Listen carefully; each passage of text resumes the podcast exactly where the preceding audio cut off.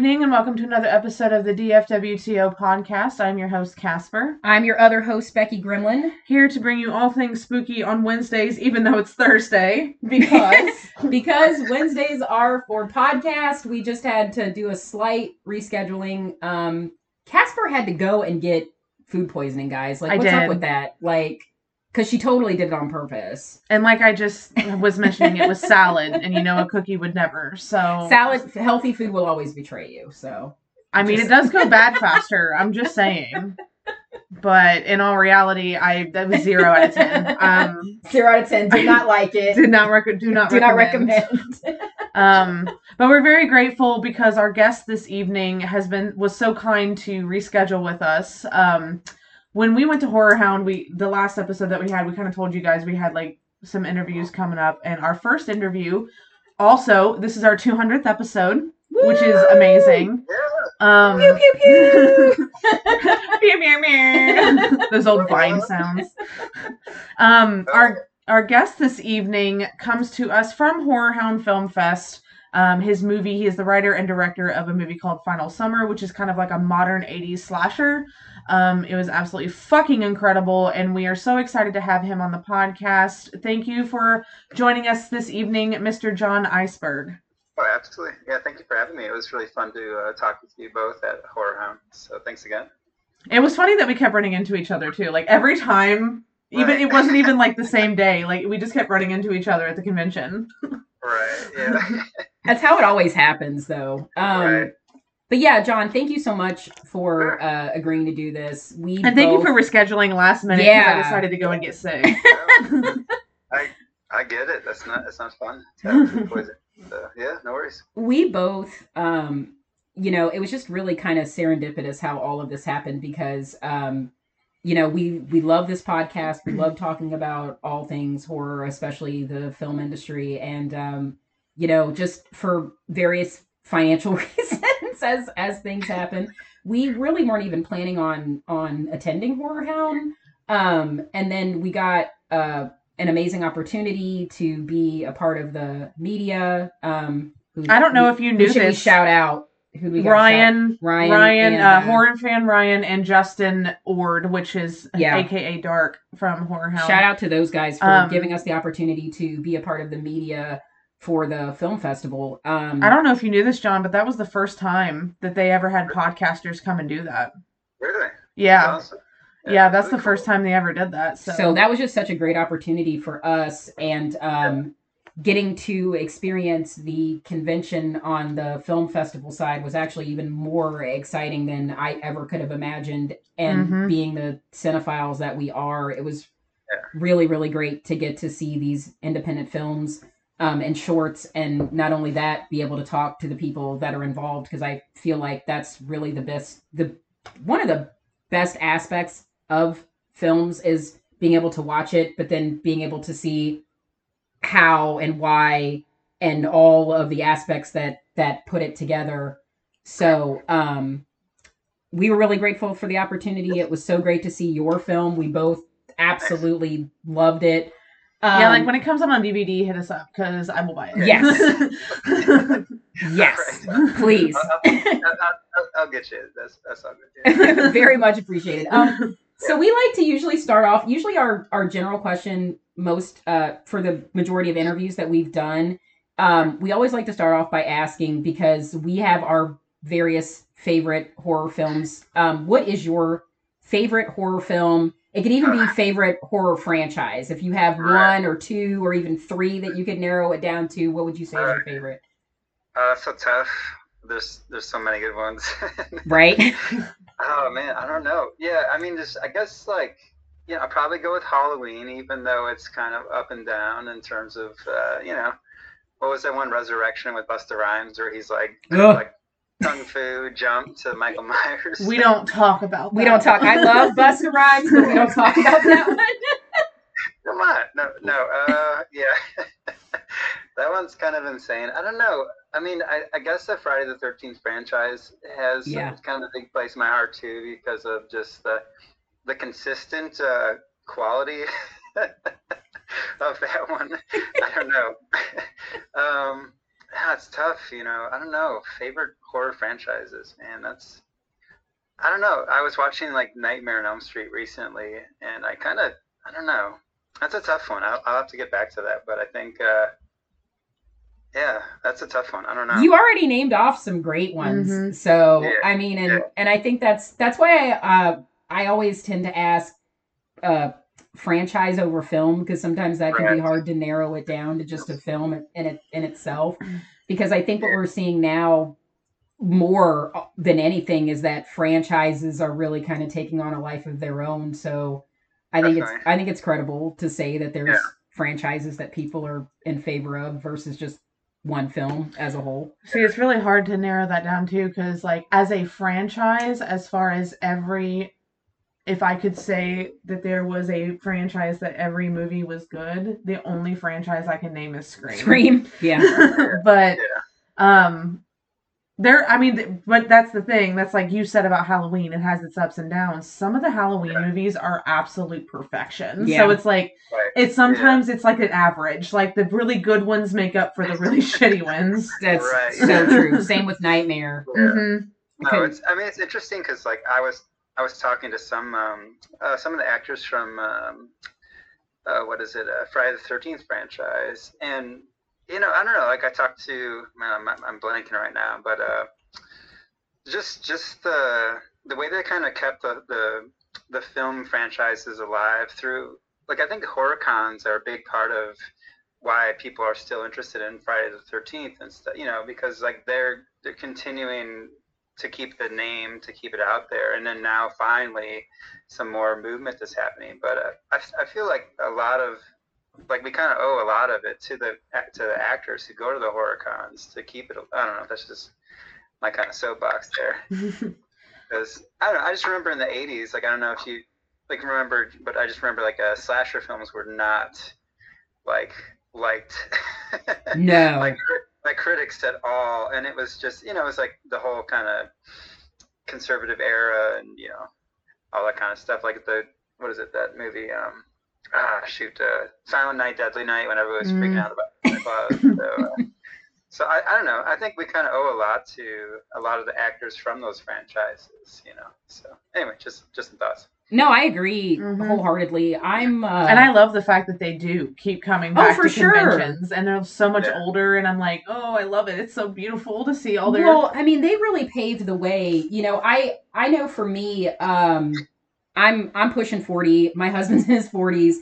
He actually was a he was a bigger. This is from his dad growing up in the eighties. He was a big Friday the Thirteenth fan of the fran and watched the franchise more as a whole out of any of the other horror ones. And I really didn't get into Friday. Saw the first film and of course loved it and knew who Jason was and and everything.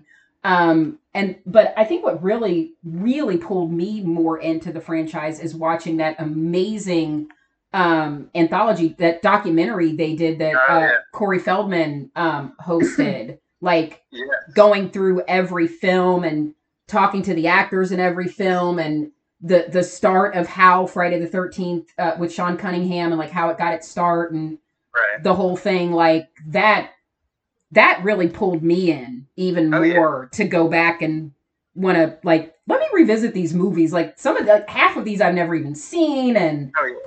You know i think and i know with my age i think one of like the biggest ones i remembered were towards the end of the franchise when they couldn't even use friday the 13th anymore and like jason x was just Yes. oh my god like, in all reality, like, that's the what movie I is hate. happening That's the movie I hate the most, but it has my favorite kill in it. So Well, I think I think like you know I think it's safe to say that once you go to space, you jump the shark big time. I mean, yeah. it's over. Once the franchise is in space, there's it's done. Like Are you, you are you talking about the? Are you talking about the, the frozen head on the counter? Oh I my sure God. am. of course I you sure are. am.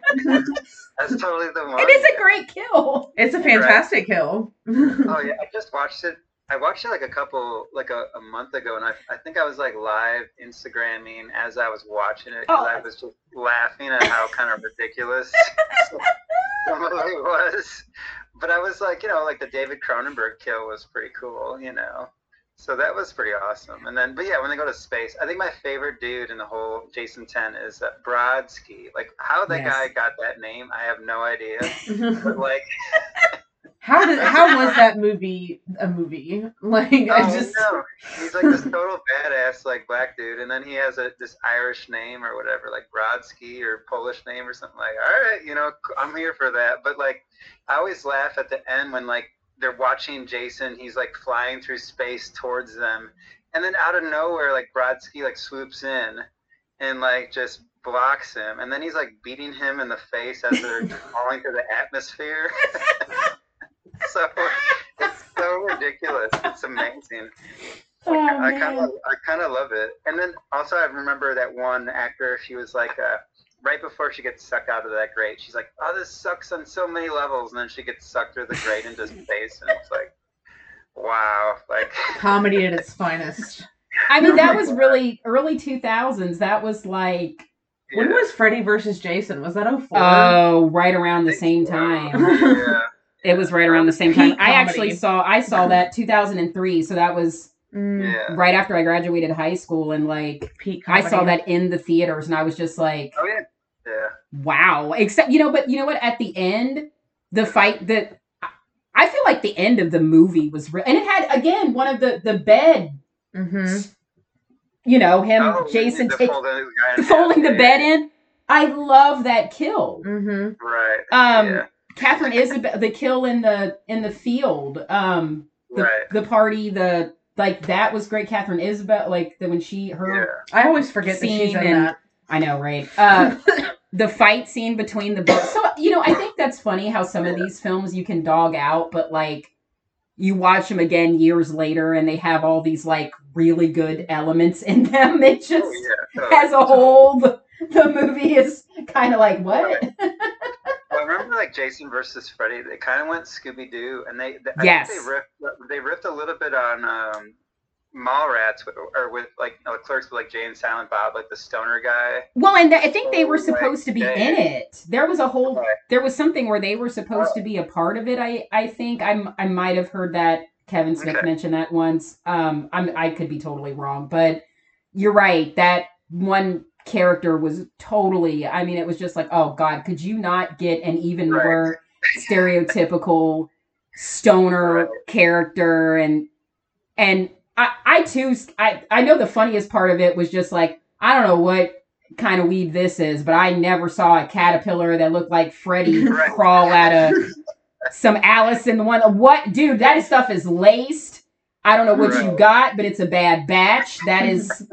This is I don't know where nobody ever on God's green earth Yeah. ever smoked anything where a Right. caterpillar's crawling. Yeah, probably not not the medicinal kind. No, no, no, no, no, no. It's bad. It's tainted. It's Yeah. take it back. Yeah, I always love Take movies where like they have characters who are like high in the movie, and you're just like, I feel like this director writer never was high ever to like write these scenes. You know, it's like going back to like Reefer Madness when they're like, we're dancing, it's crazy. You know, it's like that's not. Anyway, I'll shut up. now. No, it's great because my dad is of a generation where, you know, we my dad's seventy five, so we talk about that a lot, and Right. um, it's actually funny you mentioned that because her and I, I told her this. One of the things that um, you know, Midsommar has so many different elements to it, but if there's one thing that I can give Ari Aster is that you know because you find these the psychedelic scenes in the movie Oh yeah. are yeah. from mushrooms essentially psilocybin uh mushrooms. And i was just like okay well he's he's done something. I told i told her this. I was like not to get too i'm not incriminating myself here allegedly but i was like let me tell you something. Ari aster is the only one that has ever gotten it right he's the only one it's like i'm looking at you i'm looking at you buddy like you you got, awesome. Yeah. you got it right um Nice. I digress though. Uh Oh yeah. John, your um how did you get into the process of filmmaking? Like where did you get your start? Uh what made you want to get into filmmaking and then ultimately uh write and direct your own film? Sure. Yeah, when I was um, growing up as a kid, you know, we used to just go to the movies all the time. And I think we, we had this uh, movie theater in Aurora, Illinois called Paramount Arts Theater or whatever, and it was just this gorgeous theater uh, from like the 1920s, 1930s, so beautiful. And so I think it just had that. Uh, I feel like movies always had an allure in my family. Like my my grandparents would watch Casablanca and stuff like that. So and then you know we would get together with my cousins. We'd watch we get like popcorn kool-aid and, and watch like goonies and stuff. And so i think it just had a, a mystique to it. And then um, kind of like i moved to a small town in uh, just on the western suburbs of uh, chicago. And then i i went from like a lot of friends to like two friends basically. But um uh, one guy, my friend Mike, had a, a, video camera and like two VCRs, and so on the weekends we'd stay over at his house and play video games, but mainly just make movies all the time on his like VHS camcorder. And then we just take them. We started like for class. Sometimes we'd start, you know, for speech class we would do like a commercial or something like that, and just kind of went from there. And I think that idea was always in, in my head. And so when I went to college, uh, I went to go major in cinematography, but I like dropped out after a semester. but you know, but I, I just I you know I didn't realize till I was like in my, in my 30s I had ADHD or ADD or whatever, and so I think my 20s made more sense after that. But it was kind of like I, I was in bands and we would do music videos, and I remember one video we did. We, I was so kind of intrigued by the process, and we were in LA shooting this music video, and uh, just the cinematographer, I just thought he was like the coolest guy I'd ever met, and like I just wanted to know more about that. And and then finally, like uh, when I moved to Champaign, you know, I was in more bands. We started doing more music videos, and I was starting to shoot like, you know, like videos on like my iPhone or whatever. And then finally, this film came to town in 2014. It was a movie called Consumed uh, from like Zoe Lister Jones and Daryl Wein.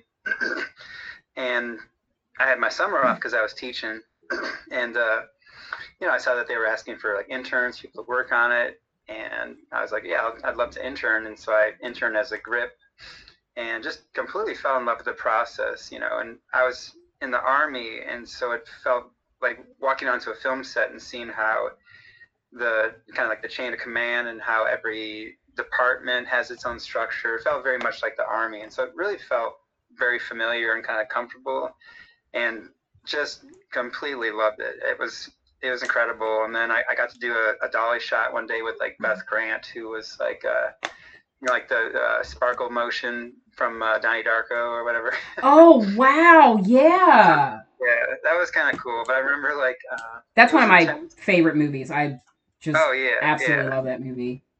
No, it was it was great. It was just kind of cool because then I I remember going to see when they they uh, premiered that film. We had like a hometown premiere for Consumed in my town, and it was cool because like one scene in the movie, it's like this locked off dolly shot. And I remember the DP was like, because I was operating the dolly, I was just an intern, but it was really cool to see the kind of like the ballet between you, camera operator, the actors in the scene, and all of that stuff. And so I just remember seeing that one shot and the the DP at the time was like, "This is your shot," you know, because it's all locked off, like you're controlling the camera, and that was just like so wild. And so after that, I just remember, you know, it, it was I'd just gotten out of this pretty terrifying relationship, and so to go right into this movie that made me feel like a real person again, it was kind of amazing. And so after it was done, I remember like the you know just going to like I missed it so much. I went to like a Home Depot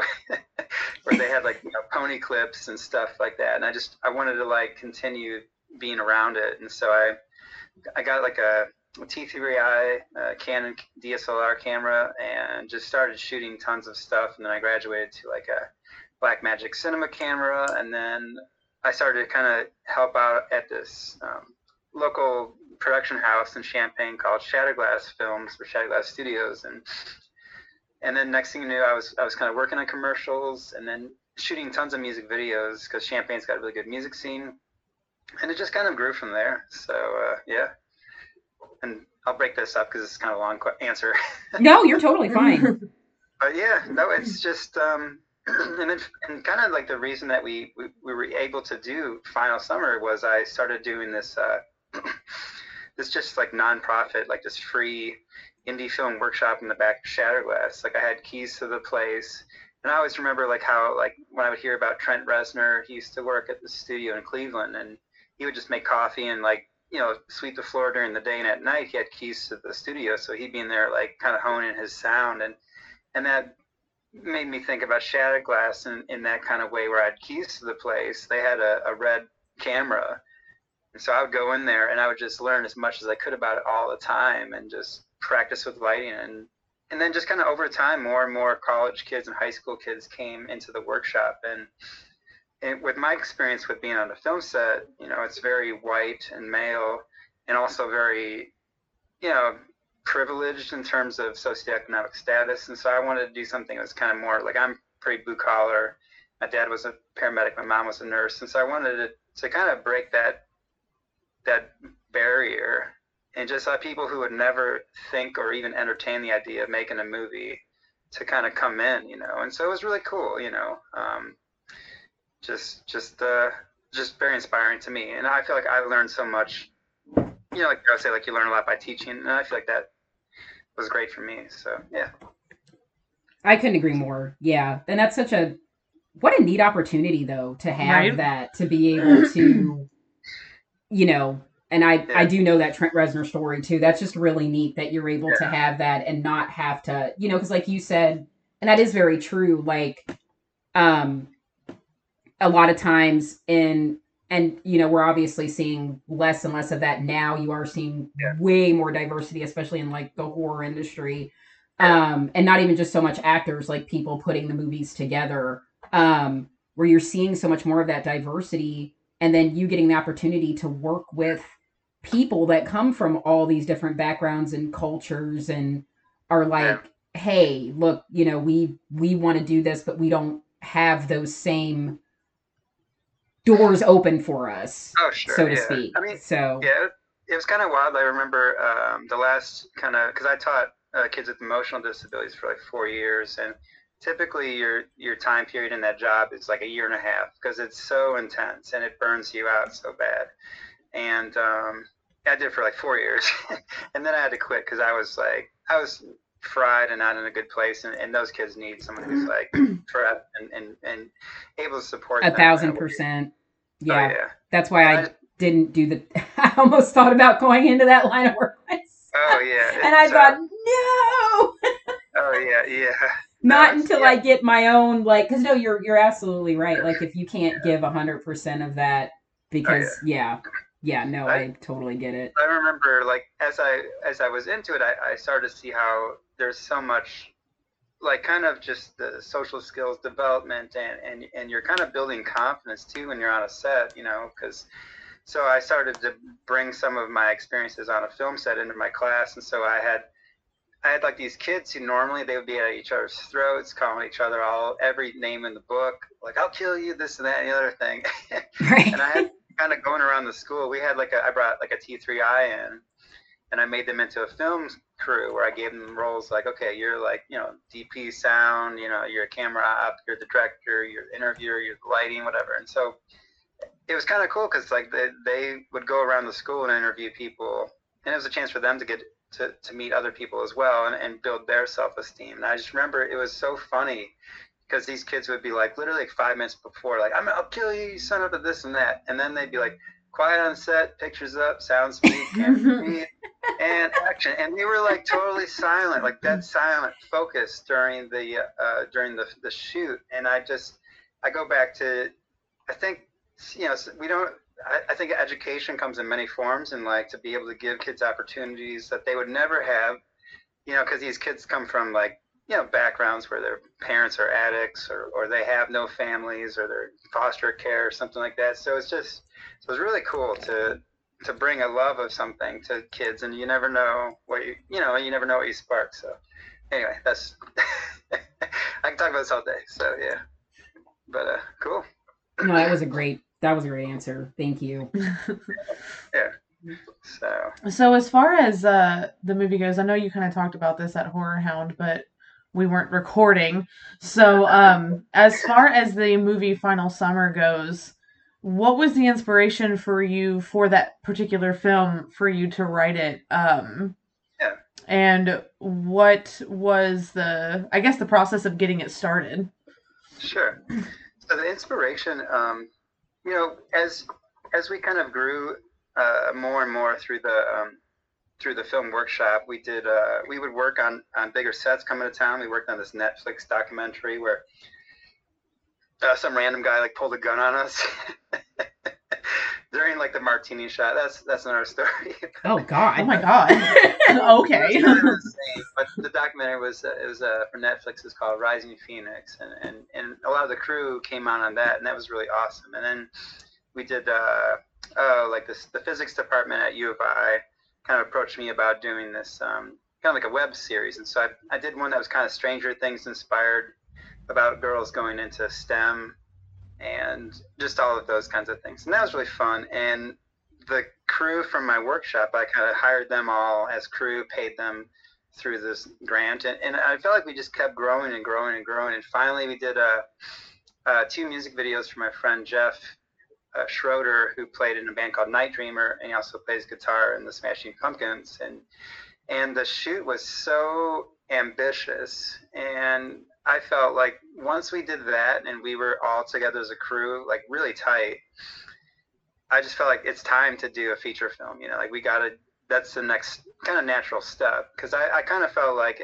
I, I'm not getting any younger. And so I need to, you kind of need to make it happen for yourself. Like no one's going to give you an opportunity. So I was like, all right, this is either going to be a calling card for my abilities as a director or as a cinematographer, but I got to do it, you know? and so and so then it just became like finding the right idea. And it's like how can you scale your film to where it's achievable on little to no money? And then it was like all right you know just scaling the story to like oh it takes place over one night. And then we were going to do this like this you know like this uh I was kind of like there, there's this movie called Monster about a mom and her daughter that are stuck in a car in the middle of a forest, and it's kind of like that was kind of the idea we were originally going to go through. But then I saw that movie, and I'm like, nope. So I saw that movie complete. Sorry to cut you off, but I saw that movie completely by accident. oh yeah, Um, yeah, because my my uh my husband tends to like more like um kind of the creature aspect Right. of horror. He likes anything Yeah. that has like monsters or Yeah. anything Yeah. like big creature effects or anything. So we Yeah. were like, oh, okay, it's called Monster. Let's turn this on. And Yeah. not knowing though, I mean, a lot of it was okay. Yeah, there's a mon, but a lot of it was like very allegoric, and oh, there were Yeah. so many other things going on and like trauma, and we were like, oh my god, I was not prepared for what I thought this movie was gonna Yeah, be. it was tough. Yeah. But it, I mean, it was we we liked it ultimately, but it was one of those like. I, ooh, if I watch this again, it's probably going to be a while Yeah. because it is yeah, it's right. very emotional. I we both Right. had no idea going in. That's what it was Right. going to be. Yeah, it was pretty heavy. No, and so finally it was just like I found a Boy Scout camp nearby, and I asked them like, "Hey, do you think I could shoot a film here?" And they said yes, and I was like, "All right, cool." And so that that kind of helped me to to figure out, okay, it's going to be a summer camp slasher because I love I love summer camp slashers like Sleepaway Camp and The Burning and the Friday the Thirteenth movies and a bunch of other ones too. And then I grew up on like the, I went to summer camp as a kid, so it felt fun, and I and, and I kind of wanted to make a film that could that was like the most fun version of a Friday the Thirteenth film because they're a little slow sometimes, you know, and they're a little boring, and you know, you get they drag out the ending, you know, and so I wanted to do something that was like a roller coaster, and so.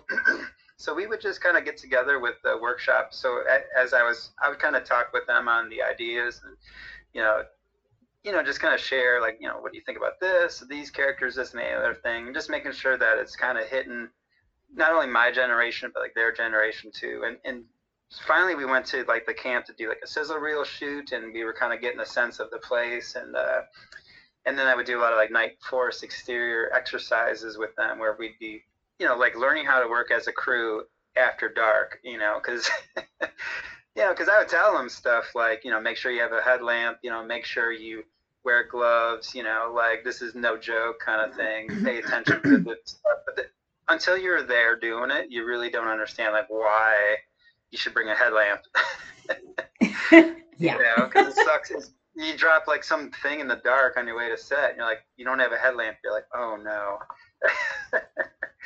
so it's so it was kind of it just kind of that was that at least that from the, that was kind of like the production slash technical side, and then from kind of the personal side, the emotional side, um, I kind of resonated a lot with the final girl uh, character. like I was in a, a pretty terrifying, very abusive uh, relationship with someone who was basically sociopath and you know went through a lot of pretty insane things and so i found myself really relating to the final girl characters in in, in movies because like i always say like when you go through something so crazy it's it's hard to kind of relate to other people you know because i'd always have someone like oh i dated this crazy person once i'm like yeah yeah not quite That's something you and I found out we had, un- unfortunately, fortunately, had in common. yeah. and you're Yeah. right. Yeah, it is. Um, I think it's almost kind of in the same way with grief. If people Right. goes, if people go, and people may not even be doing it to be insensitive. They're just like, oh, you lost your grandma. My cat died once. Like they're not. They're not. I know it was a horrible, but I mean, they're not. oh, they're my not- goldfish died. like they're not trying you know they're not trying to be insensitive they're they're trying their best to like relate oh yeah yeah but y- you know and so I, I get that when people are like oh Yeah. man i've been in i've i had some bad relationships and it's like okay oh yeah you're like okay all right i'm sure and i'm totally to you i'm totally sure you have but uh uh you know like i right I get it, and you're like- right. It does. It it does ultimately. It does change you. It. I feel like well, because it's PTSD, and I, you know, and I, Right. my dad um was in Vietnam and Right. uh has PTSD. You know, like most war vets do, and even though it comes from two different things, uh, the the main thing with PTSD is it all it does change you. You you are Right. forever changed. Oh yeah, yeah. I mean, I remember, you know, because it, it it didn't. It was just such a trauma. It was such an intense like a period of my life when I was going through that stuff, and then coming out of it, you don't really, you know, like I remember one time I went to the hospital. I thought I was having a heart attack, and it was like this terrible panic attack, and it, it was like the worst pain I'd ever been in, and and then there are other things, other aspects of PTSD, like the tunnel vision you get, or like I did not like people standing behind me at all. Uh, just lots of different things, or even like you know, like talk about your triggers, like sounds you'd hear, uh, like a, a certain ringtone, you know, uh, you know, all sorts of stuff was kind of from that, and and it and so it.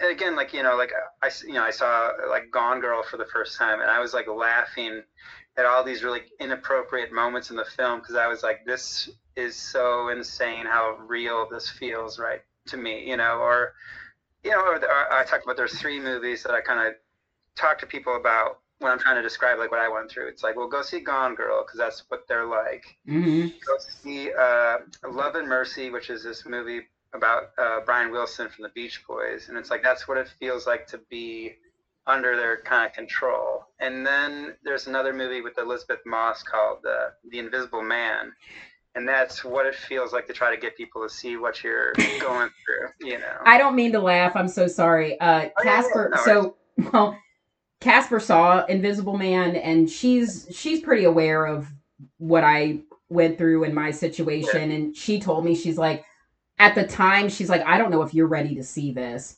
yeah. and But I'm like the ending. Oh, the ending's worth it. Oh.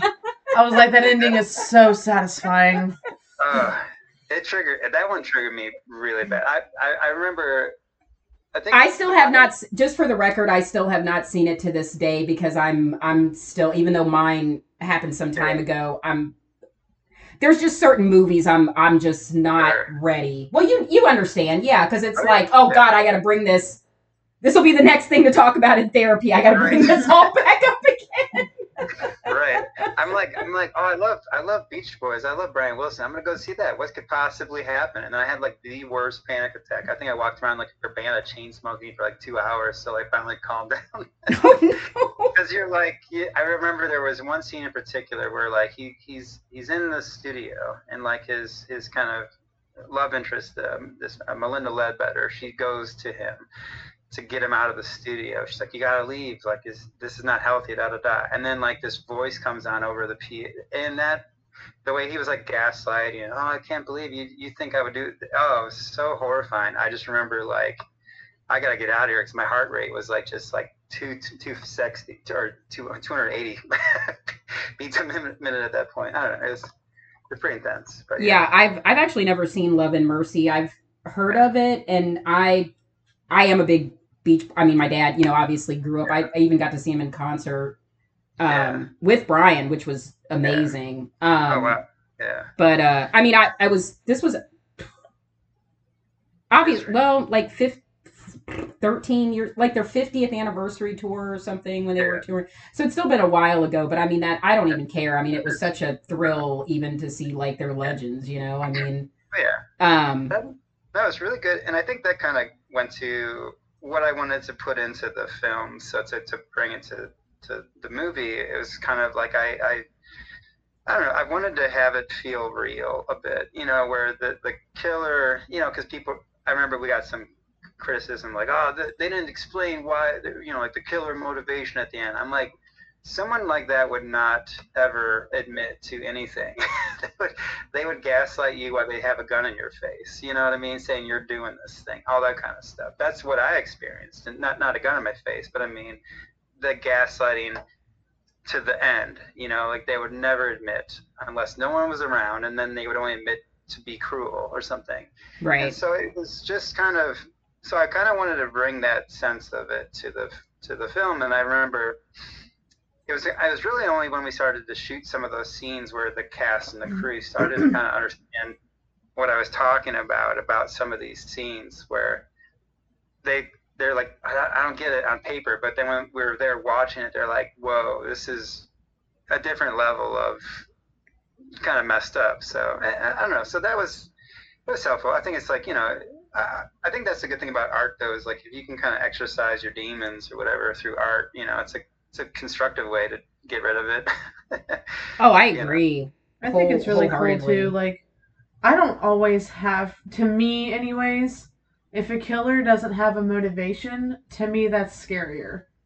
right. Like, if if there's if they're just a fucking psychopath out here killing people, like like the first Halloween, for instance, oh, you Oh, yeah. really don't have any backstory on Michael at all, and he's just out here after this woman. And then in the second one, they gave him well, she's a sister, and then you kind of get a backstory, and I'm like. right. I don't mind that storyline, but I'm like, he is so much more terrifying when he's just out here killing because he can. Well, because it, it puts a real. I, I actually just saw something about this. It puts more of a realism element to Right. Michael. mm-hmm. There's, which like any sociopath, do they Right. do they really need a reason? Do, do you do you have do, does there have to be? And and what's so crazy is a lot of them, um, they did have a normal upbringing. Like they Oh, did have a a normal parents, normal life, whatever, whatever. Just the wiring didn't quite. the wiring just is yeah. not wired together right, and um, yeah. So I agree. I think well, like for instance, one movie that I another movie that I'm triggers. I just I still haven't seen to this day, and I know it's great, and so many horror fans love it. Um, is The Strangers? There was Oh, just yeah. something way too real. My my husband and I stay in a lot of cabins in the middle of nowhere, Right. just yeah. the two of us. You know, and the tagline of the movie where like, "Why?" You know, Liv Tyler screaming, "Why did you do this to us?" And they're like, "Cause you were home." You know, Right. like we just looked through the window, saw the lights on. I'm like, yo, and I'm like, there is a level of realism to that, to that, that scares me worse than any Freddy whatever because Right. that could happen, that does happen, Oh, and Yeah. Yeah, so that's that's another one of those, and I get chastised for that all the time as a horror fan. You haven't seen The Strangers. You know, I there's just some movies I'm probably, you know, and I have my reasons. I'm just I just don't want to go there. Right. Well, I know, like for me, it was like going to the, those things. It was, it was, it's, it's hard. The hardest thing for me to kind of accept is that there's somebody like that out there. Yes. Mm-hmm. You know, and so I think that was the hardest thing to wrap my head around. Yes. Because it's not like a person who is looking at you like a person. It's a person who's looking at you like there's like you are you're a tool for whatever they need. So like you can have a good utility or you can have a bad utility, but you that's your whole purpose, you know. And once you out, and and so that you know, I remember like talking to therapists about like they'd be like, "Well, all right, John, it's like." It's like you were through Hurricane Katrina. Just think of it like that, okay? Hmm. because you you cannot make sense of something like that. You can't because it's so crazy the things that you you know that, that you go through and you experience. And so that was helpful, I think, to to go to the story is to bring it from that place where you know there are reasons for things that are happening or there's so much gaslighting that's happening but it's it's such a it's such a crazy thing you know? So anyway just i think it's a great how you did it was great too. Like we had talked about at Horrorhound as well how you know one of the questions that you were asked was how do how do you make your slasher stand out differently than other slashers? And bringing the element of PTSD and mental health to it was definitely it because it's like we love slashers, we love mindless slashers. Sometimes, you know, I just want to put on a mindless slasher hey, in listen, the background and not pay attention. It's a comfort. It is. It's a comfort. but sometimes I want it to sit with me. Sometimes Yes. I want to watch something psychological that I resonate with or something that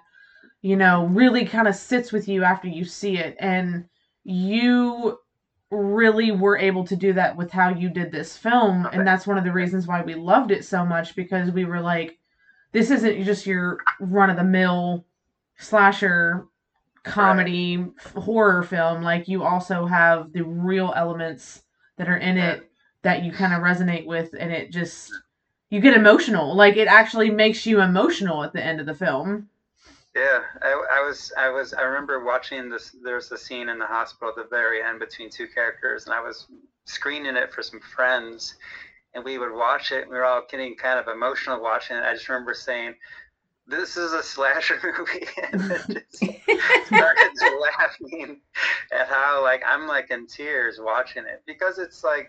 You know, like my dad, he was a paramedic for 35 years. His his kind of Vietnam was outside of our house, you know, in our town, where like you know, people he knew died, you know, in front of him on calls he went on. And, and so I, I, I kind of saw like how he was when he was, you know, undiagnosed PTSD. And, and I think it can look very scary. And so I think that's why some of the red herring of the film is because they're looking at him from the point of view of he's creepy looking. He's got the thousand yard stare. He's all this, but it's really just like you're, you're talking about like your, your dad going through Vietnam, you know, it's, Yeah. it's all part of that. And so it, and so I felt like it'd be really interesting to have two characters who are going through PTSD, fight or flight, who kind of come to full circle at the end of the film. And so, you know, just I feel I feel like that's something I haven't seen before in, in a slasher film. So that was really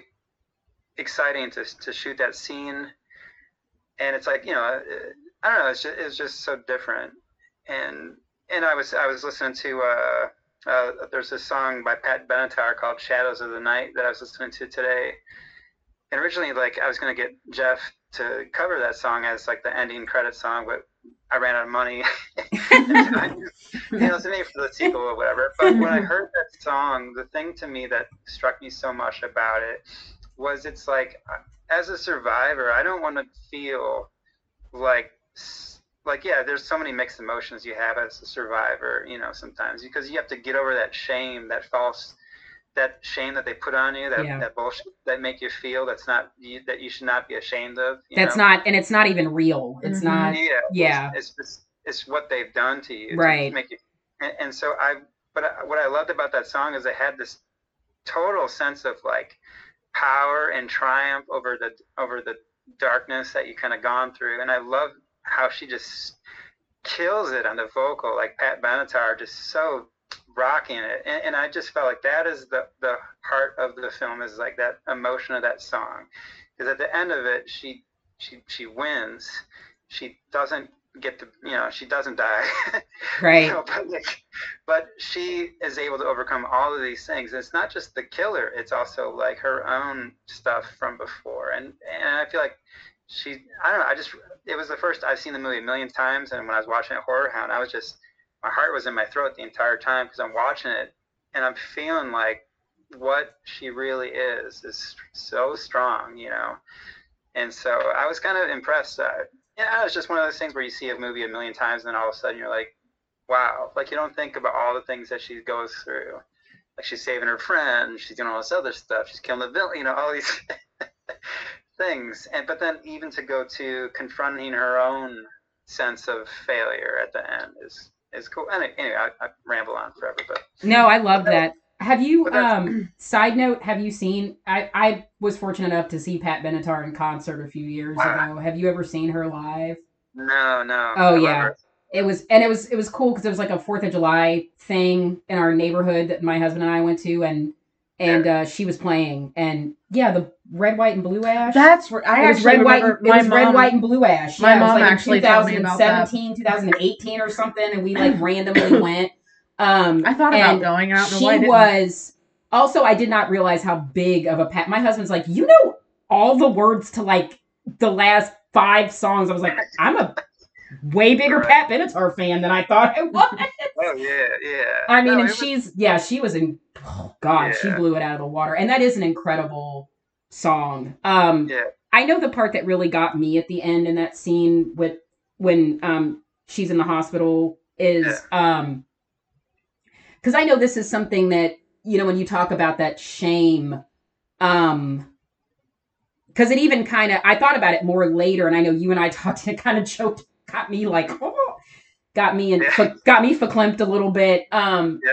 was when he looked at her and said, "It's not your fault." And I don't Right. think that a, if you've never been through anything traumatic like that, when you have somebody look at you and because it's drilled, you know that that sociopath has drilled it in your head Oh yeah, yeah. through all of that that it's your fault, it's your fault, it's your Oh, yeah. fault, it's your fault. So when somebody looks at I like I don't even think he realized how much as a whole, not even in that scenario of what happened with his son, but like not to give him anything away, but like the whole but um just everything in her life for him to look how big that meant to her, to me, to anybody that's been through something like that to hear, hey, it's not your fault. Oh yeah. it's not your fault.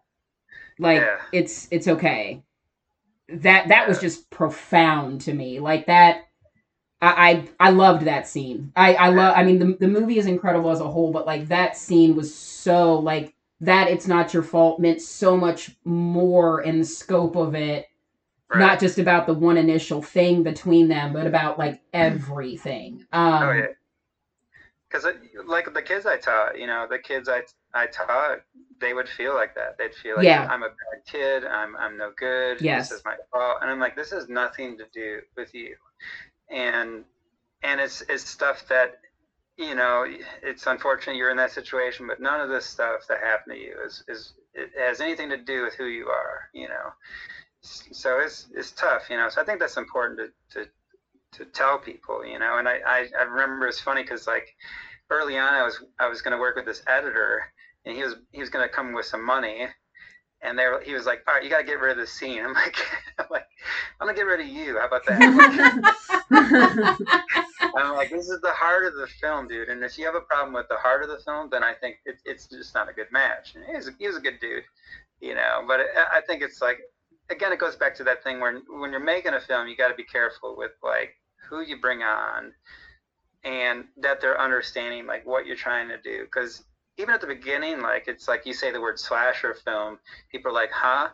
yeah like I told all these people I was gonna make this slasher film, and everybody looked at me like I was nuts. I'm like, no, dude, like this is, you know.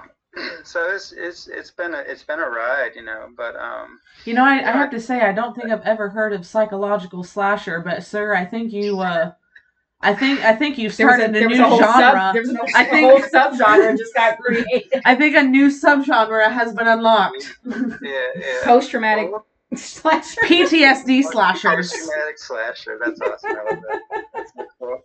Well, if we do, because I, I planned it as a trilogy. So, like, if, for, for example, the, the first idea was I wanted it to feel like a long lost, forgotten slasher film from the 80s, like a franchise kind of thing. Because you, you, when you bring up the franchise thing, I wanted to always have felt like this franchise that you just never heard about. And you're like, where, where was this movie at? Like, what the hell kind of thing. And then to go to the themes of the film, the theme of this film is fight or flight, and then the next one would be kind of like that next stage of PTSD of chaos, where you're, you're trying to separate what's real and what's false, and then the final thing is kind of this final kind of healing in a way where everything is kind of exposed.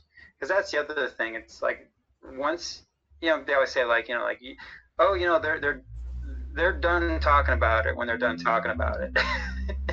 you know, it's not for you to tell them, oh, we don't want to hear about it, or you talk about it all the time. It's like you're ready to talk when you're done talking about like the the, the stuff that you went through. Then it's like that's a good healing step. You know, yes.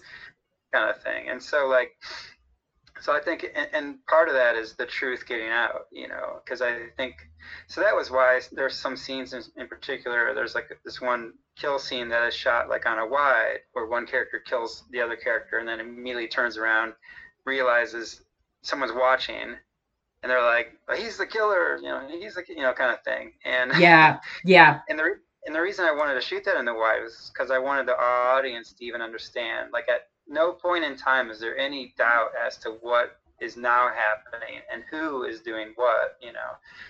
And and I think that's to me was an important thing because there are times when you, you are so gaslit and you're so kind of lied to and, and, and manipulated to where you don't know anything that's going on half the time that's real. So it's yes. So, so I wanted to show that sense of what gaslighting would look like if you were a third person in the thing watching this. And you're like, oh. well, what the hell are you talking about? I just saw you do I this. yes. So, oh, anyway. Oh, that was perfect. Cool. Especially from a perspective of people that have never, I mean, that that may not necessarily know what it is. Like they've they've never been through it. They don't really know anybody personally that have been through it. They've heard yeah. it, but now they actually get to see like, oh, that's what that. Oh my god! Like because we're all seeing it. Everybody's right. getting this this view of it. We're all getting to see it. So funny oh, yeah. story because the person that I'm about to reference is never going to listen to this podcast, but someone close and personal to me gaslit me many yeah. years and I we were having a conversation and they were like, "What is gaslighting?" And I'm like, "That's fucking hilarious." I'm like, that's actually fucking hilarious because you've gaslit me my whole life. That's hilarious that right. you don't hilarious what that is when that's right. exactly what you've done. And they literally were like, "Well, what hold does up, it mean?" And hold up like, a mirror to them, like that's what it means. what does it mean? It's you. Yeah. Hi, you're the problem. It's you. Like. So. I just literally was so dumbfounded because I was like, literally, you, you, you continue to do it to this well, day. Not as bad, but continue to do it. And that's also a part of, you know, what I went through with mine. That's a part really what I've learned now is that such a big part of the narcissism when oh, like they literally have no idea. Mm-hmm. Like you're telling and they're like they're like, "Huh?" Like they they, My they, personal favorite is I never said that. I'm like, you literally said 30 seconds ago. 30 seconds ago. Like literally. You have to have a tape recorder. you have to have a tape recorder. well, this this person would make up all kinds of insane lies, and sometimes like you know, like like they would email other people pretending to be me. yeah. Kind of wow. insane stuff, and and it was it was nuts. Uh, it was you know, but I'd get like the oh your your your mom called and she said all these horrible things. I'm like, well, did she? Let me see. You know, like well maybe later we'll see. You know, like uh huh, okay, sure. of course, now you're and it's like only when you get away from it that you you get a sense of like perspective. But when you're in it, you have no perspective. You know, no. So and you bring up narcissism, and that was the thing uh, so Luzzo, who played under the mask, because um, I, I, looked at like some other horror films like uh, My Bloody Valentine, and how like Neil Affleck was, was, originally going to be in our film as Warren Copper, but uh, oh, due nice. to COVID and, and, and, everything, he couldn't he couldn't be in it. But he was really cool, and he, he mentioned Peter Cowper, who was under the mask in My Bloody Valentine, and he had this dance background. And I remember even seeing like Friday Thirteenth Part Three with Richard Brooker and there's this part where he's in the barn and he gets pissed because he can't find Chris Higgins. She's hiding. He's just like destroying the barn. Yeah. Okay. And it's such a unique. I, I, just remember being really struck by that because normally Jason to me is always like this. I call him like a murder zombie where he just lumbers around. it's really boring.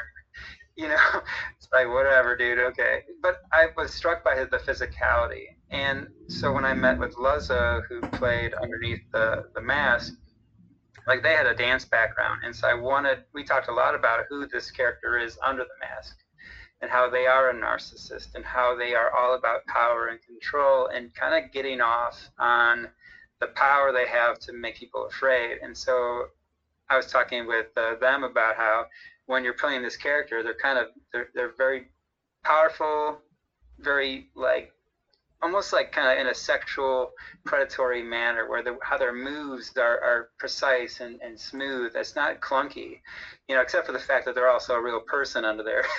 Exactly like, you know, like, like like if ted bundy was under the mask running around eventually mm-hmm. he's going to get tired and fall down and people are going to like get in a good couple shots here and there and stuff. And so it was interesting to talk with them about what this person would be like and to bring those those moments to the character like when they're in the oh, like in the um, uh, the the kitchen, you know, and he and uh, the killer is like going against uh, you know Georgia, or whatever. He's like dragging the knife around the across the, the counter and throwing the, the just to mess with her, you know. Yep. Because like the cruelty and the knowledge that you're get making someone even more fearful through your actions. So that's yes. kind of the point of this character. So, so it was interesting to talk about just the psychology of it, and I thought that that Laszlo just did an incredible job uh, in in the under the mask. So yeah.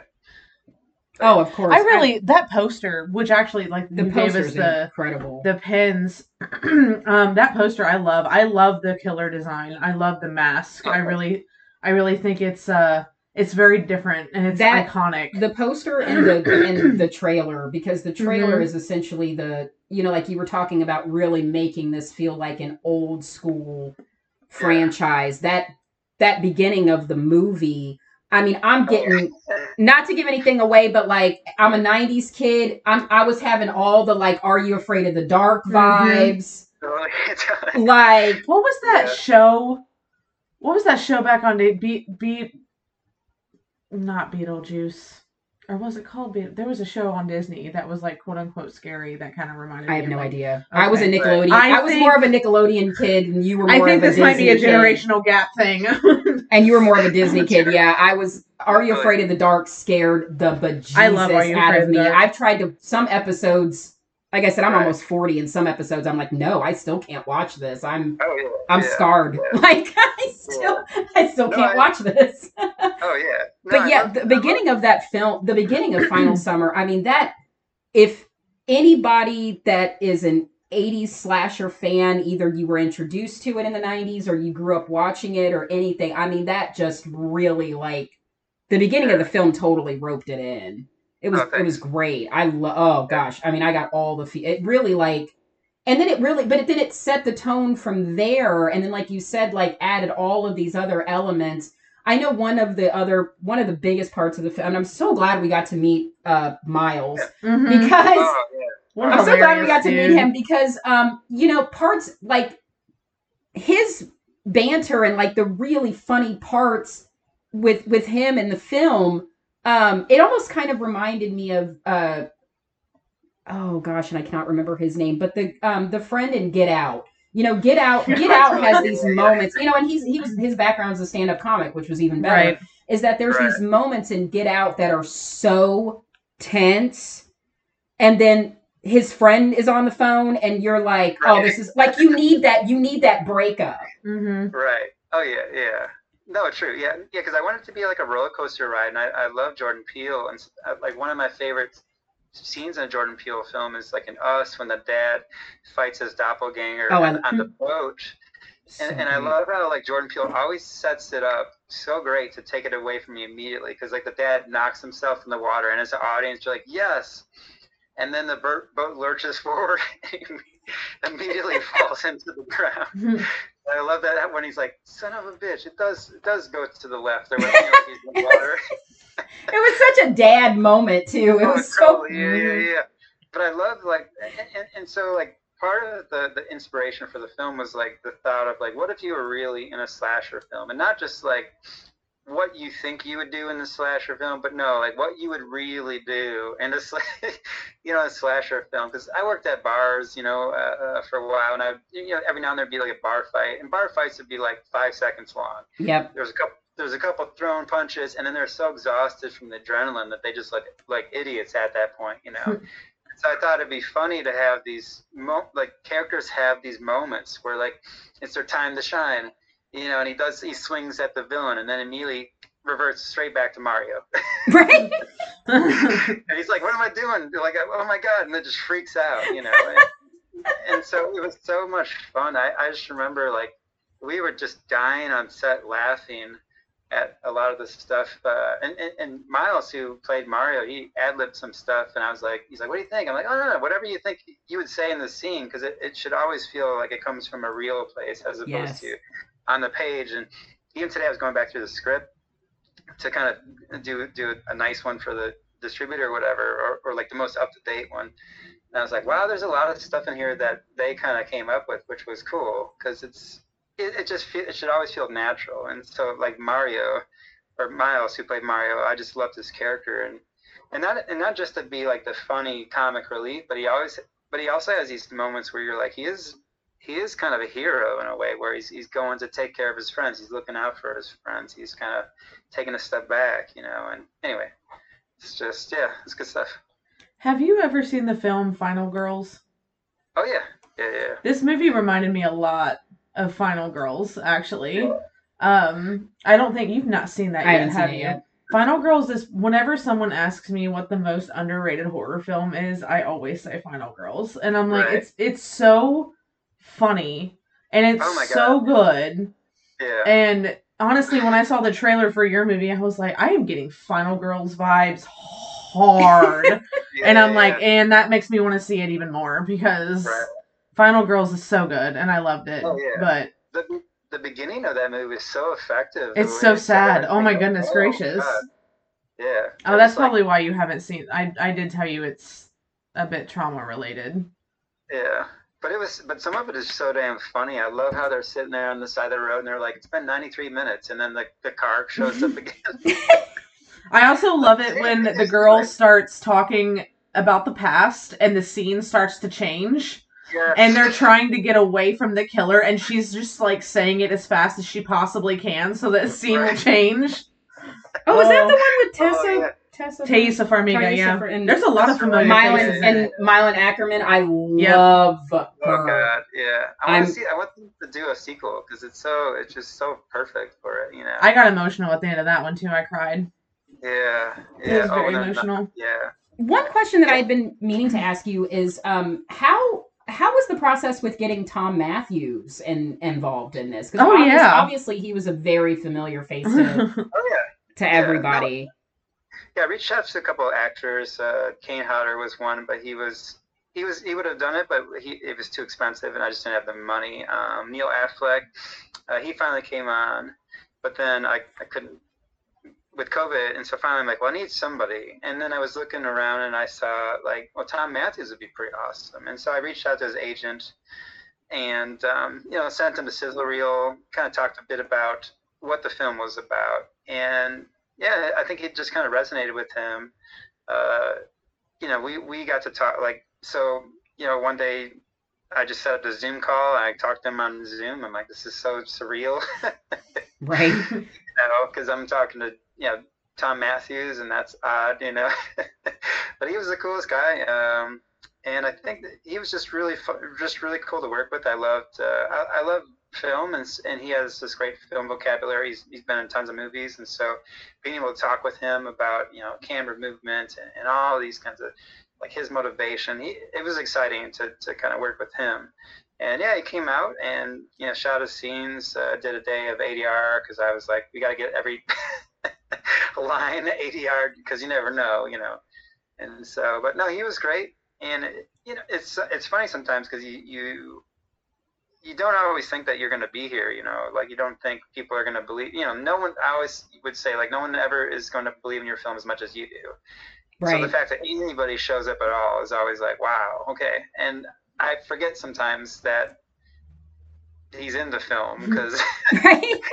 you get you get so caught up in the day to day, and so I'm like, wow, like that's pretty awesome. You know, it's just that it's my first film, you know, and, and that's the other paradox of your first film is usually no one is going to come be in your film because you're you're unproven. You have no Right. track record. No one knows if they're gonna, you know, if, is this a legitimate thing or is this going to be some nonsense in someone's backyard? You know, so it, but it was it was great. You know, it was really cool to have him in the film, and I kind of felt going back to the legacy of these Friday Thirteenth actors is I wanted his character to feel.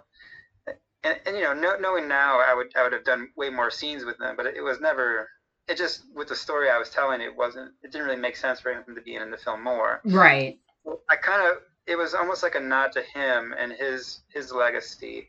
I want to set him up almost like Tommy Lee Jones in like um, No Country for Old Men. You know, Oh. so like the scene at the end of the movie is kind of like like if, if we didn't run out of light, Right. it got like dark and it was like all right, we gotta cut and move on. But like I wanted it to have that feel of like the motel sequence in No Country. Oh man. it's time there. So that was kind of meant to have that feel. And, and, and as a fan, it's like I, I wanted him to be like the last person you see on the screen, just to be like, whoa, like something something heavy is coming, you know. And so that was kind of so so yeah, it was, it was great working with him. And then if if we are lucky enough to get a an audience from this film, that he's going to play a much larger part in this in the sequel because it, it's going to have more of this mystery of, of what this this family of criminality is about, you know. Right. So there'll be a little bit more of a police procedural kind of thing in the next one too. So I'm I'm excited for that. Yeah oh, that's so awesome. Yeah, because that I'm that excited. ending put Mhm. like seeing his seeing his face. I mean, it really put like you're like, oh, I. I, I have to see where this is gonna go. That was that was just. it's like getting to the end of a which i'm not i'm not a reader i don't like to read but it's like getting to the end of a really good book and it has a sequel but it's not out yet and you're like "Ugh." I'm that kind of reader, and yes. you're like, when is Oh, this and- next book coming out? Right. Well, I was I was kind of you know like one of my favorite movies as a kid was like Empire Strikes Back, you know, and it ends on a downer in a way, and you're just like, Ugh. but the ending is so good. You're like, it's it's got this emotional, like you know, he's like, don't worry, Leia, like we'll go find him, and then, like Lando goes out on the Millennium Falcon into the you know the universe. You're like, ah, like I'm I'm here for this, you know. So Yes. I remember Oh, waiting for years for that to come back. you know and so but I, I and so that's kind of wanted to have that unfulfilled ending even though sometimes people are like it doesn't end like a slasher film where the killer comes out at the end. And i'm like yeah but so what dude? I've seen that movie a million times. A million times. it's just it's funny like to go to the the horror because I, I feel like i've learned much more now about the slasher fans and the horror fans to kind of see all right these are the sensibilities i need to bring to the next one but also at the same time it, i always go back to like halloween ends it's like okay everybody always wants the film that is in their head and Yes. if, if you give them the film in their head then they're pissed because it's like this is just the same thing i've seen 12 times and so if you don't give them the film in their head, then they get mad that you didn't give them the film in your head. So you can't win. So I'm like, all right. well we've we've made that comment so many times where those type of quote unquote fans if you want to call them that it's like you know what? Then make your own movie. Right, totally, yeah. make It's your own because i've met people like that that are so Mhm. overly critical i mean just like overly critical of of horror movies especially certain genres of horror slasher genre of horror movies they're so overly critical and and exactly like you said they've al- they've already written in their head what they wanted to see and if Right. they didn't get what they already wrote in their head then they're mad and they're going to whine Yeah. about it and that is that's when i just go well then make your own movie Yeah. Oh yeah. I'm if always- you have a movie in your head that you want right if you have a movie in your head that you want made and that's Yeah. not what you're seeing it's not up to your quality then you make your own film go I ahead and mean- do it when i went and saw Yeah. halloween 3 was Hal- or halloween 3 halloween ends was it exactly what i thought it was going to be no i did have to sit on it for a minute but when i sat on it for a minute and i realized what the movie was doing and at the very end of the film like the very last line of the film she said evil never dies i i got it yeah I was like, I know what they're doing. They're basically saying that anybody can be Michael at any time because any eh, people are evil. People can be evil. Right. and oh yeah. totally, I was like, they Yeah. went psychological with it, and everyone's losing their fucking minds over it. I'm like, I thought the movie was great. Jeez. No, Sometimes was it was, it was kind of to me it was like the most tragic um, uh, Halloween movie I thought just Oh, because of like you know, like when you watch it again you're like at no point does anyone ever listen to him in the film Mm-hmm. until he starts to, to commit violence and so I think that's I always go back to like that was like to me it reminded me of some of the kids that I taught it was like if you don't listen to somebody in pain you know they're gonna find other ways to get your attention and so that was it was really kind of a powerful film for me. I, I, I loved it, you know, and I, I remember there's this dude um, called Slasher Trash. He's like this slasher fan of the UK. He was totally dogging it. I'm like, dude, I think you should check it out again. Like, and so, let you know, sure enough, like about a month later, he's like, hey, I watched it again. You know what? I'm like, I told you. it's because I feel like a lot of times, and me and Becky have talked about this a lot. And the best example I can always give is Hereditary. When you Oh, yeah. go into a film expecting one thing and then getting something completely different. Like when I saw the trailer for Hereditary, I was like, oh, this is going to be some great paranormal film. No, it was not in the slightest. And the first time I saw it, I hated it. I hated it. I was like, this was Yeah. so, this is not what I wanted. This is not what I watched, like what I thought I was going to watch. And then I watched it again and I was like, this is a film about grief. Hold on a second. I need to rewind and I need to watch this film with a different set set of eyes and now it's one of my favorite movies ever. So it's Yeah. when you watch it in the right mindset or if you go into a movie with a thinking that it's going to be one thing and it's not, I feel like that can completely change your perspective on a film. So Oh, yeah, totally. I usually will try to give it a second chance if that Yeah. happens. And I think some movies need a rewatch. I think Mhm. even like um like John, you were saying about about your film about Final Summer that that even as many times as you've watched it, and I think a lot of people could say this for for for many films.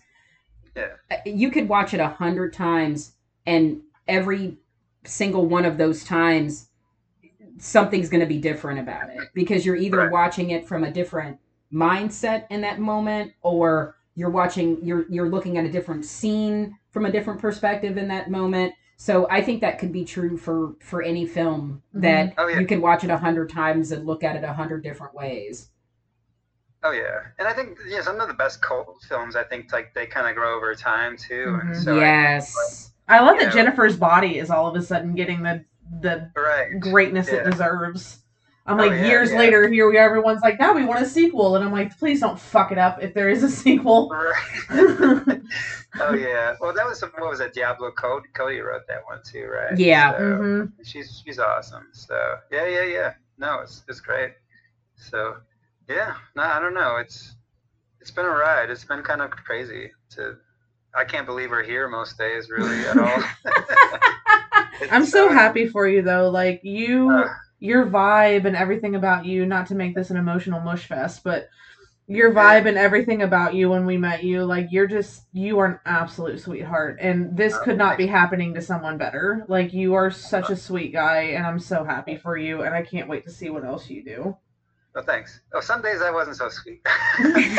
That's just part of being a director. You're just you're. I think playing that's just part. part of being a director, right? Like, yeah, yeah. you Well, know, yeah, like yeah, because I, well, I told you like we we lost. We had these like rip off equity investors who tried to steal the film like four days from the start of the film. oh, that's So it- awesome. Mhm. So it, it, it really, I, I kind of came into the film in an extremely like stressed out place, you know. So we, we had a, a sixteen thousand dollar Kickstarter. I had like, I think like four or five k investors, like, um, and I was doing everything else kind of out of pocket. But it it kind of sucked because it just, you know, it's like immediately, it's like okay, we got to reevaluate this thing. So like that Friday night before we we we shot our first day, I was talking to the crew like, can we even afford to do this film? You know, can we make this film? Because if we can't, like, you got to tell us now. We got to agree now. We're not going to make the film. But if you can hang in there for two weeks and, and I can, you know, be paying everybody in, in installments over time, like then, you know, then let's do it. And and um, incredibly, they all agreed to, to make the film, and so that was awesome. So I, again, I, I owe so much to the to the cast and the crew for for sticking it through and you know being patient as I was you know I take on you know like once once our initial money was exhausted I would continue to like do side gigs to pay everybody down and so it's so that was what was so cool about you know like going to Horrorhound is and, and some of these other things we've we played is like bringing the crew and the cast to the films to see it with an audience you know? So that was like the first like miles coming to see it like paul and cal and like uh, thomas and some of the other guys it's just because they're just as much a part of this as, as me you know? And so it, it's kind of incredible you know? I, I, it, you know i remember like some days it you know, you mentioned like the Crystal Lake Memories, like documentary, and it felt Yeah. like you were kind of following in those footsteps a bit. You know, I think they had more money than us. Right. Like it felt very family in a way with the crew, and I, and I, you know, I was operating camera, I was pulling focus, I was doing the lighting diagrams, I was moving C stands and stuff, and so I was with them. I, I wasn't like at a monitor sitting on my butt, you know, sipping a latte, like. I, like I was in the pool freezing at the end of this movie with Oh, like gosh. Luzzo and everybody else. And so like Luzzo was spotted me in the pool, so I went and dropped my camera. Like I had this like makeshift like fish tank rig for my camera, and so it was it was very very indie film. Um, so I'm I'm I'm really excited. Uh, for example, like we're gonna be playing this uh, kind of uh, um, screening in New Jersey coming up with uh, at the theater of this indie filmmaker who to me is like the indie filmmaker of like all time, you know, kind of thing. So I'm really excited for that. Uh, uh, so I'll be that, that's going to be coming up. I'll make an announcement of that. But um, but yeah, I'll, just say New Jersey indie filmmaker. Y- y'all could put together, but but it's it's Right. Gonna be, to me, I'm just like I can't believe we're gonna. That, that's awesome. You my know, I- wheels I'm- are already my wheels are already spinning. So Same. yeah. I mean, I, I'll say that like his his film back in the '90s kind of to me was piqued my attention for like what. Oh wow! um Anybody can make a film. yeah. For sure. so it's that. So it's it's it's really exciting. Um, I'm just just locking down some dates now, but it's just. I think that's the thing. I worked on films that were like you know million dollar budgets and like half million dollar budgets and indie films where everything goes. I mean, ev- no, nothing is ever going right. It's always there's always struggles. There's never enough money. My friend Sarah Sharp, she is a producer on. Uh, uh, she was a producer on Revealer and uh, Ted Geoghegan's Brooklyn 45 and Black Mold, which is coming to Panic Fest. And I just remember she's like this unflappable producer where like she she lost like couple hundred grand in the middle of one film, and you would never know it because she was so cool and together and. And, and I don't know, just I've, I've been lucky to have really good mentors like Rob, my friend Rob Stern, who uh, is a is a really talented DP, and he's a producer, and he's kind of talked me off the ledge a few times during the making of this film when I want to like put my head through a wall or or, or someone else's head through a wall. But, but it's just it's just it's I think the coolest thing is like the like you mentioned Horrorhound and the horror community and could not have had a better experience meeting all of you and all of the horror fans you know because i'm a horror fan too. So like when i go to the convention i see like a sign that's like strode realty. I'm like oh dude like i gotta get that thing. And to find other people who like laugh about the same stuff you know i i, I kind of it, it's it's it's beautiful you know. It, it reminds me of when i was in indie bands and you know or you go to like a concert you know and you're there with like like a hundred other like you know or just you know hundreds of other like fans who love the same music you do and you don't you don't feel so weird anymore you know i kind of love that so Oh, I agree. Yeah, Horrorhound is a home away from home. It's the atmosphere and everything, the horror community. It's just, it's wonderful. It really, Yeah. really is. I feel that same way, not only with music, but um, I'm a huge stand-up comedy fan, and I, oh I yeah I'm going to like the one of the first stand-up shows I've been to in a while this year, and um, that that is that's a huge sense of camaraderie. I mean, it Oh, very yeah. much in the same of like not a concert, a convention. You know, you're standing in line, you're talking to people, you're like, how many times have you seen so and so? Oh, I've seen this person too, and then you all get in there, and we're all oh yeah laughing at the same jokes and then you're walking Right. out and we're all talking about oh god that joke was so funny and that like it's it's such a you only get those you know and especially in this world we're living in today where everything seems on the outside so everybody is so divided everybody's Mhm. so Right. divided we're so pulled apart that when you have these moments at a concert, a convention, a comedy club, Right. where we're all you're getting that like really what we are as humans. We're you know we're Oh, totally. we're villagers. We're all supposed you're supposed to be together. Um, Oh, yeah. you get that sense again, and you're like, Uh-huh. oh, this is so cool. Like it, it's such a it's a it's a really neat thing to come together for something like that. That's that makes you feel. And again, it's certain concerts, certain comedy shows, horror conventions. You can Oh, feel yeah. like such an outsider with Mhm. those Okay. things. Like you can feel like in your normal mainstream life, you can look like such a weirdo because you're into this stuff, but then you get to go, you get together with all these other weirdos. We are the and you're like- mister. We're the collective. Like this Oh, is yeah. this is really really really cool. Oh yeah, like I remember I was at Days of the Dead Chicago. We had a screening, and it was funny because my screening it kept the the, the it kept like breaking every like 10, 15 minutes. Of course. Freeze. I was like, oh my god. So I would just tell like be behind the scenes stories. But I remember like talking to this one guy, and he was like, you know, he's like, oh man, you know, I went to go see Friday the Thirteenth, uh, like when I was in college, like opening night, and da da da da da, and it was you know, it was just kind of cool how everybody has these these stories, and, and all of these films resonate with people on so many different levels, and uh, it just kind of, you know, it's like it's nice to feel less alone, you know, in the world, and the, you know, the community, like you said, the community is is great, and it, I don't know, it's just it's a it's a really cool thing. So I just really grateful for everybody I met and all the other filmmakers too, because then you hear their stories, and you're like, well, I guess.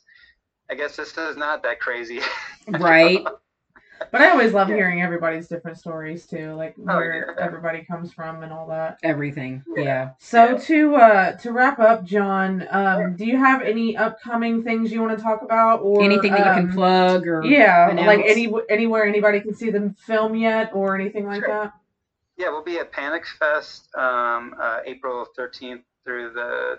Well, we're going to be in the virtual fest, but I'm going to be there in person for um, a couple of premieres. So John Pata's film Black Mold I worked on is premiering there, along with um, uh, Ted Geoghegan's film Brooklyn 45 that I worked on. Um, and then we're going to be playing at Crimson Screen Film Festival in Columbia, South Carolina in May.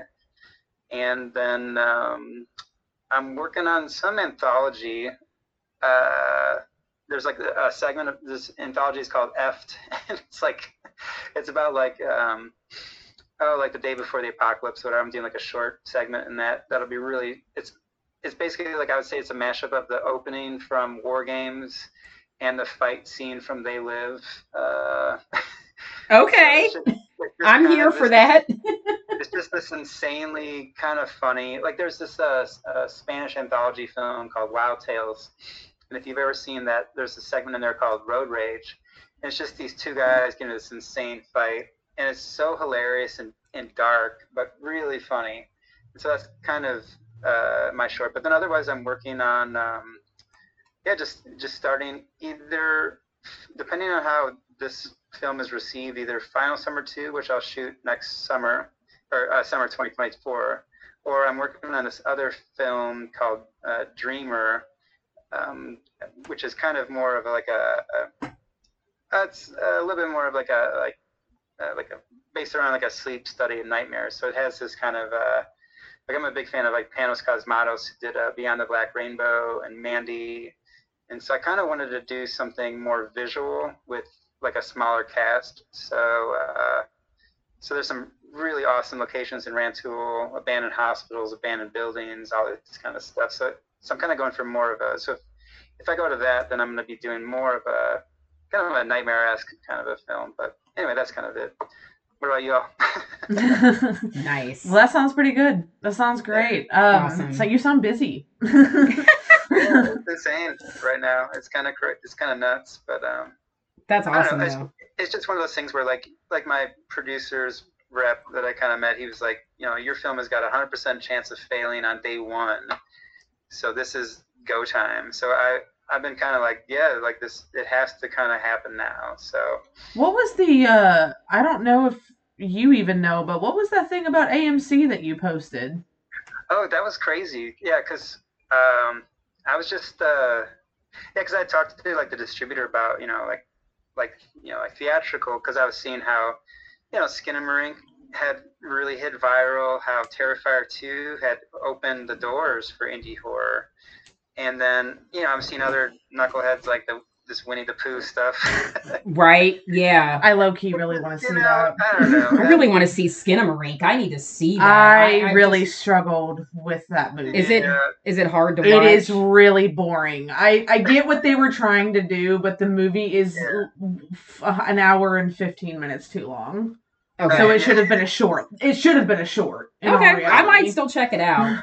Yeah, there's a short film called Heck that's like 28 minutes long. That's this basically where this came from. Oh, Oh, okay. okay. Okay. Okay. But, but I, I was just inspired by both films because I felt like it was showing that indie film and indie horror film Yes. is mm-hmm. possible in a theatrical thing, and and so we like we did a, a, a drive-in premiere that was just we we outsold Halloween Ends and like the opening night of Halloween Ends. It was- Wow. it was insane. Like I was terrified no one's going to show up, and then we outsold them. I was like, holy crap! And then we did four days at a local movie theater, and we we were doing like solid business every day to the, to where the the upper people were like, you got to come back anytime you got a film, come back, you know.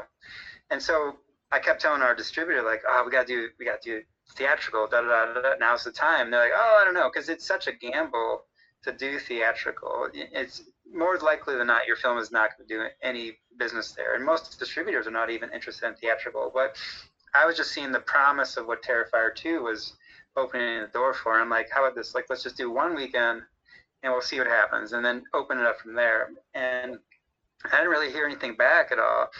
And then I was just randomly scrolling through Friday night, and I saw this like coming soon availability final summer. I'm like, holy crap, what?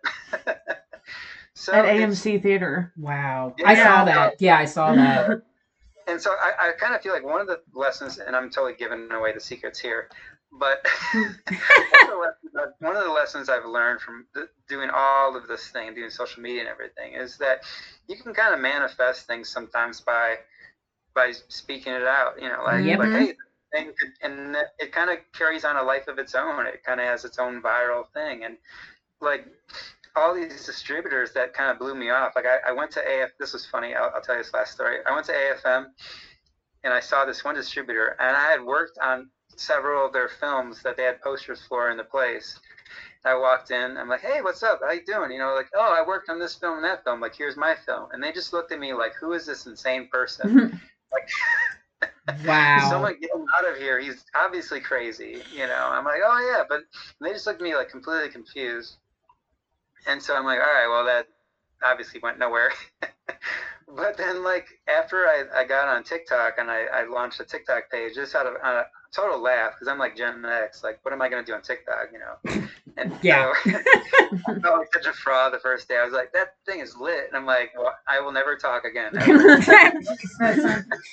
Someone smack me in the face if I ever say that word again. But uh, I, I launched our trailer, and it like two days later we had like a hundred thousand views, and literally that same distributor came calling like like a week later, like, hey, you, you guys looking for World? You know what's going on? I'm like, dude, we just signed distribution like somebody else. Like, you, you you call me now? Like, come on, man. So anyway. That's how it be. Yep. You snooze, So you lose. you, uh, for all the all these filmmakers out there, potential future filmmakers, social media is king. So definitely. Yeah. Well, I'm telling and- you, this is kind of kind of parallels with you. You know, the first distributor that Taylor Swift wanted to go with said no, she wouldn't make it. Oh yeah. Yeah. So I'm Oh, just dude. I'm just saying, like What? you know, it's these. Well, I was- I bet they're biting their tongue. At Oh, this I think that happens a lot. Oh yeah, Yeah. for sure. Well, they, they definitely said anytime I have any future movies to send them their way. That's funny because I, I met I was working on a music doc and I met this guy in Nashville, who his label turned down Nirvana. Yep. Ooh. But I, but I also feel like it's kind of like when I was in bands, you know, I would see plenty of bands. We would play with some. There was a band called Engine Down out of Richmond, Virginia, that we played with, and they were so good. And and sometimes I think like with with films and, and bands, like you you might be an amazing band, but you might just have the wrong label or the wrong timing. And so it's nothing wrong about what you're doing. It's just timing. And so there's so many factors to where you can have success or never have success. So it's so I think in, in in that sense, I think when you understand that it's so tenuous, it's so impossible, it's such a miracle that it kind of frees you up to be kind of fearless about it. You know, it's like I feel like the reason I made this film was because I, I was no longer with that person, and it and what they did was kind of free me from your normal fears of oh I'm not good enough and oh da da da da to be like well if that person is never in my life ever again I got nothing to be afraid of. right.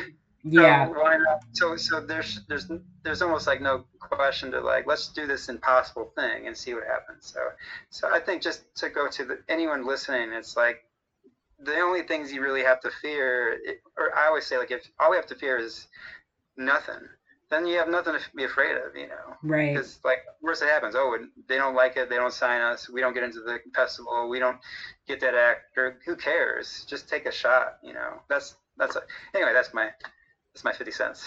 I agree. The way this podcast has taken off, and you know, we, um, I, I, we, I can't say the name of who yet, but we just signed a pretty big major sponsor, and um, like that came, that was that came like two days after Horrorhound, like out wow. of the blue, like got the email and was like, "Excuse me, what?" and. uh so that like it was just wild how and I so I've, I've I'm a firm believer and especially with a lot of stuff that's happened with this podcast um that what you put out there you just you have to manifest it oh, you really do you really have to manifest it it will happen and and again too that that I, I couldn't agree more like after my experience I, I have this sense of fearlessness now that I've never, ever, ever had where I'm just like, you know what? I don't give a fuck. Like, you know, like, it's pretty great. Um, it's, it's, it's freeing. I mean, it's just, mm-hmm. it's the most amazing feeling ever. Cause you just have, yeah, there's no, you, you, you've walked through that fire. So there's oh, yeah. no fear anymore. Like what, right. what more could happen than I have already been through. I know, yeah, yeah. I mean, there's definitely days you'll still have imposter syndrome, but I think that's oh, a thousand. Like, yeah, I think I think if just you have nothing to fear other than just things not happening. So to make it happen is just all on you. So that's exciting. Congratulations on that for the podcast. So. Thank you. Oh, thank you. Really thank appreciate you, that. Thank you so much, John, for again being willing to super quickly reschedule and then being yeah. on the podcast tonight and talking to us about your movie and um and just everything. Yeah, yeah. just everything. You're you're yeah. awesome and we wish nothing but the best for you. Well, thank you so much. I'm gonna get some. I'm gonna get go get a, a burrito for burrito. Go get that burrito. I was gonna say, are you gonna? Did you decide a cheeseburger or a Dorito or a Dorito? One Dorito. One single Dorito for dinner. No, one Dorito. Right. Totally. All right. All right. We'll see y'all. Thank you. Thank guys. you so much, thank you John. so much. Have a great night. Yeah. Have a good one. Thanks. All right, guys. Thank you so much for tonight, um, for joining us tonight and dealing with the reschedule. Uh, thanks to John. Um, if anybody got to see Final Summer at Horrorhound, it was incredible. Um, everybody that invo- that was involved was great. Um, hopefully, you get to go to one of the film festivals he discussed and and view it, and hopefully, it does get a major distributor. I would love to see this movie at AMC. Mm-hmm. I'd love to see it on. I'd love to have a DVD hard copy of it. I'd love to be able to s- stream it. Um, it would be pretty cool if he was able to get it on like Tubi or Amazon Prime or like something like that. Even Shudder. Shudder would be a great oh, for spot. sure, for sure. Um, if you guys want to follow um for any information about Final Summer, um, so it is Final Summer Movie at Final Summer Movie on Instagram. Um, you can follow on there to get some more information. Uh, what what is he on Facebook? Um, Facebook is Final Summer Movie. Final Summer Movie. Okay. Instagram is Final Summer Movie. There is okay. not a Twitter. Um. Okay. So for now, just Instagram and Facebook, Final Summer Movie.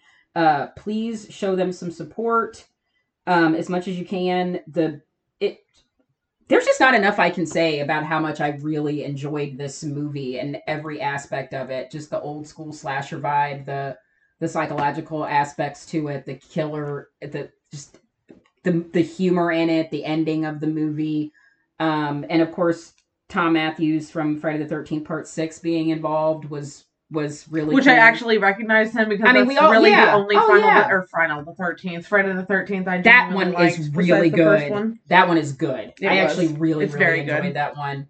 Um, so what do we have going So on for next week, guys? um, We're churning out a lot of interviews. We're just letting you guys know. Horror. If you guys listened to our episode last week where we told you about our experience at Horrorhound, we met so many incredible filmmakers that are will that are agreeing to interview with us. Um, we have a lot of interviews coming. uh, next week, we are having an interview with his name is Ryan Shovey. He did a short at Horrorhound called Sloppy Seconds, which was absolutely incredible. It was hilarious. Um, he won It an award for hilarious. best effects, which was deserved. very much. Um, and it was, it was hilarious. It was a short, it was a horror short, and it was absolutely brilliant. And uh, he has agreed to come on the show for next week, and he's very excited. We're very excited. Um, so yeah, that is the next interview that we have coming, and it will be on Wednesday, as long as nobody gets food poisoning no, stop it. Nobody's allowed to ever get food poisoning ever. again. ever again. Um, Never yeah, again. guys like you. Hopefully by next week, fingers crossed, we will be able to. Um, well, you'll know it when you hear our ad. Yep. you'll you'll know it when you hear hear our ad about hell ad. Well, you'll know it when you hear our ad. When you hear our ad. We're fine. Totally it's been a, fine. it's been a day. It's been a day. Um, It's been a I last took a days. I took a three hour nap and time traveled and forgot everything. I forgot how to talk. I forgot I had to get my taxes done. I literally forgot about You're like, what is everything. life? I've had like the most horrible sleep in the last two nights. So today, like that three hour nap was like I basically hit control alt delete, guys. So that's why I was struggling so You really did. We both kind of hit control alt delete and like didn't even mean to. Listen. Um but also guys, our our merch is still on sale. yes. Please take advantage of that for this month. Um, and check out Teespring and all of the shirts and stickers and mugs and tote bags. And the tote bags are great for conventions. Wednesday are for podcast shirt, represent the Wednesday series. Christina Ricci is going to be coming to, um, fingers crossed, is going to be coming to Cincinnati Comic cancel. Expo. So I will be buying a Wednesday shirt to wear. I mean, I just want one anyway, but I really want to. I really want to wear it and have her see it because I mean she's OG Wednesday. She's- so She is Wednesday. she is. Wednesday. I mean, don't get me wrong. I like Jenna Ortega. I I love Jenna Ortega, but I didn't grow up with Jenna Ortega. adorbs. I so- didn't either. I grew up with Christina Ricci, so Also, if you guys can believe we're at episode 200, this is our actual 200th episode. That is so insane to me. Um, but yeah, thank you to John and uh, all of the interviews that we have coming up, guys. They're going to be absolutely great. please Um, support indie filmmakers. Yes. support indie film Yes. guys you know we are seeing we are interviewing people right now that in a few years could have major films out there on netflix and the theaters. And i mean like there there's so many filmmakers i could name right now that started off doing either short films or just little shorts. You know F- lights out was a short. I mean, Saw at, was a short- Terrifier blew up. Yeah. My husband, I totally forgot he had never seen the lights out short. Like I was trying How did I was that trying go? I was trying to explain shorts to him, Oh. like how they and I was like, Well, we saw lights out. I was like, Did you ever see the short? And he's like, No, I didn't. I was like, I cannot believe you never watched. So I showed it to him and I was like, I was like, I'm gonna turn away at the very end because this freaks me out every fucking time. And I think this is like the third or fourth time I've seen it. So he's watching it and watching, it gets to the end, and I turn and he goes, Okay, yeah, that's uh that was scary. And uh I could see how that would be. The short is terrible. I mean, listen, I love the movie, but watching that short again, and I hadn't seen that short in eight thousand years. That short is fucking That image of that face before Stop it turns it. the light off has never left my brain. Well, it's gonna leave my brain before I go to bed because I need to. I need to fucking sleep. Well, you guys, um, is that everything? That's everything. Oh, the socials. So we're on Facebook, Instagram, and Twitter, all at DFWTO Podcast. Uh, handle is 88 DFWTO 8811. If you have any questions, concerns, want to say hey, hit us up on DFWTO 8493 at gmail.com. Also, please make sure you follow and subscribe on Google Podcasts, Podbean, iTunes, and Spotify. Yeah, you can rate us on Spotify, so please Um, also, we fuck Linktree. listen to like two um, episodes and then rate us on Spotify. Um, fuck Linktree. I went and did a thing called Flow Page, and it made the page. The page looks so much better now. Um, it- I love I really like flow it. page. I really do. I love it. to the point where someone from Flow Page reached out to me and was like, "I absolutely love the design of this." Um, so we also have a new surprise. We have business cards coming out here soon. Mhm. Uh, we have the sponsor coming. There's just a lot going on right now, and it's exciting and it's fun. Manifest. Manifest. John said. Manifest. Speak it out there. Yes. Speak that shit.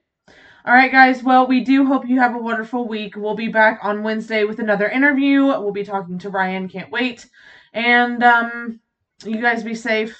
We love you. Thanks for all the support. And remember, Don't, fuck, with, the original. Bye. Bye.